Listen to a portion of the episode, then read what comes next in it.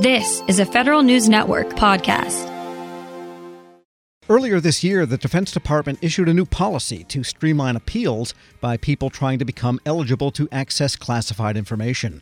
All of the appeals are about to be heard by an office known as the Defense Office of Hearings and Appeals, or DOHA. The process cuts out four other agencies with an interest in access to classified. For why this is all crucial, we turn to Tully Rinke attorney Ryan Nerney. Mr. Nerney, good to have you on. Thank you, sir. Good to be here. Tell us what part of the whole vast apparatus of security clearance are we talking about here? Just set the context so we know where this all fits in. Sure. So, this memo is specifically going to or addressing the adjudication for a clearance if government contractors under the DoD purview have been denied a security clearance, specifically sensitive compartment information. Got it. So they get a couple of levels of review then once they have been denied? Correct. So this memo actually it does not remove the first level review from the agencies. It only removes the second level review. So to give you kind of an example, um, this memo essentially instructs the sub agencies, specifically, we're talking about the intelligence community, such as the NSA, the DIA, Defense Intelligence Agency, and the NRO, to send all their second level reviews to DOHA. So they're losing a little bit of power in that regard, but they still get to, to have that first level review. And if that first level review is not favorable to the contractor, then that's when it proceeds to DOHA. I see. So those four agencies could say, yeah, it's fine, go ahead, and then DOHA would never see it. Correct. Do we have any sense of the quantity of types of cases that happen every year in this whole process of denial and then adjudication? Yeah, I mean, there, there honestly, there's a number of cases. What they do is they lay out. There's 13 adjudicative guidelines that these agencies or the adjudicators look at, and that could be anywhere from you know personal debt, uh, personal delinquent debt, or marijuana use, you know, alcohol, criminal conduct, things like that. I mean, there's hundreds and honestly thousands of cases that are reviewed every year, and you know, a certain number of those go through the actual adjudicative process, which actually end up getting to the second level review, which in this case would would eventually go to DOHA. So then, what was divided among four agencies will now be all done by one agency. Do we know whether DOHA has the capacity to take on what used to be done by the four agencies that are still part of it but don't get the final say? Yeah, that's a good question. So at this point, I mean, I definitely think that because they're meeting DOHA, they're going to be getting a lot more work. That they're probably going to have to hire a, a number of other probably administrative judges and attorneys as well. But the good news is, is that uh, you know this memo is not going into effect until sometime in September 2022. So that gives that agency the ability to get the resources that it needs in order to accomplish the goals without having a significant delay. And was this change ordered by one of the National Defense Authorization Acts, or this is something DoD is doing on its own? This is something that DoD is doing on its own. I believe it was the uh, Undersecretary of Defense who issued the memorandum. So that's the one that is, is basically directing all these intelligence agencies to do this. We're speaking with Ryan Nerney. He's an attorney with the law firm Tully Rinke. I guess the bigger question is why did DoD feel the need to consolidate all of the second line reviews in one agency instead of just leaving them at the four agencies that had them in the first place? Yeah, I think one of the, the main aspects is is that it would essentially create a single uh, authority for appeals, which would provide a more clear picture as far as what does and does not disqualify somebody for receiving an SCI security clearance. So I think it basically just um, provides more of a, a, consensus as far as you know what the eligibility criteria were or are. In other words, more consistent application of the criteria at that second level of review. Correct you mentioned some of the criteria. How many are there, and who sets those? So there's 13 criteria, and that was actually an executive order that was issued a while ago. But it's essentially 13 criteria that was laid out, and there's actually a number of guidelines for this specific memo. The one that's really going to take hold is going to be DoD Directive 5220.6, and that lays out the 13 adjudicative guidelines, which, as I mentioned before, could be anything from you know, personal debt, which is guideline F for financial considerations, up to, you know, guideline G, which is alcohol consumption, foreign influence. There's there's a litany of allegations that could be levied against an individual trying to get eligibility for a security clearance. And there's a number of disqualifying conditions under each guideline and a number of mitigating conditions under each guideline. Well, I guess then some of the criteria, some of the disqualifications are probably black and white. If you rob a bank and are convicted, probably that would knock you out. But some of them sound like when you mentioned guidelines, there's some wiggle room in there. Like who's to decide how much debt is too much for a given individual, for example? So, do they have that kind of ability to interpret and not just simply go no go type of black and white criteria? Absolutely, there there is some wiggle room. You know, there, there's not really black and white as far as the mitigation goes. You know, and that's why it's important to really have this second level review under a single appeals authority because, like I said, that really brings a consensus as far as you know what really what an individual should have or not have as far as security clearance. I was going to say financial matters like debt, for example. Those are usually available in publicly available subscription databases. But what about things like alcohol use or foreign influence? Influence? Where would an agency find such information about someone unless it was disclosed by somebody else? You start getting a security clearance by filling out a form called a Standard Form 86. And it's a series of questions that go through, I believe it's 26 different sections going anywhere from where you've lived in the past 10 years to any criminal conduct, if you've used any illegal drugs in the last seven years, things like that. So that's where they get some of the information. And then they normally have a follow up interview by an investigator who basically goes through that entire form with an individual to, to get some of that information. There's also other individuals who can be interviewed about the person that's trying to get eligibility for a security clearance.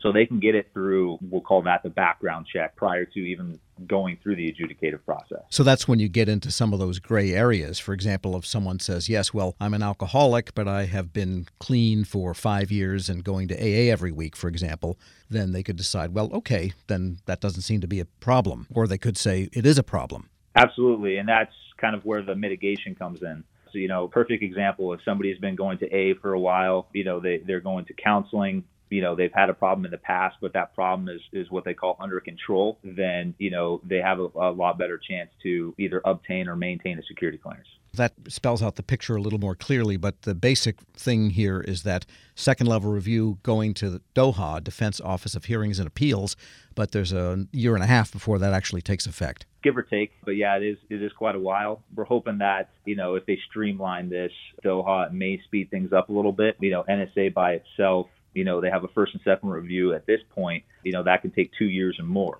So hopefully it'll speed it up a little bit by by going to DOHA. But you're correct; about a year and a half is is a is a good uh, is a good guesstimate as far as um, the amount of time it takes. But I mean, the DOHA doesn't take over these second level reviews until a year and a half from now. Correct. The contractors are still going to have to sit and stay with their respective agencies for the first and second level review until September 2022 comes around when this change takes effect. Ryan Nerney is an attorney with the law firm Tully Rinke. Thanks so much for joining me. Thank you for having me. We'll post this interview at federalnewsnetwork.com slash Federal Drive. Subscribe to the Federal Drive at Apple Podcasts or wherever you get your shows. We now bring you a special presentation from our friends at WAEPA. Shane, thanks for joining us. Can you tell us about WAEPA and your new podcast? Mike, great to see you again. The podcast series, Lessons in Leadership, what we're trying to do is, is take a deeper dive, a different angle into the conversation around leadership with great leaders at all levels of government. Uh, since the 1900s, leadership has been studied in a serious and academic way. Uh, great man theory, the leader follower theory, the inspirational leader, transformational leader, all of these are backward looking um, development of styles, looking at an individual, figuring out how they did leadership, and then translating it into a form that we can use today to learn, to perhaps emulate, copy.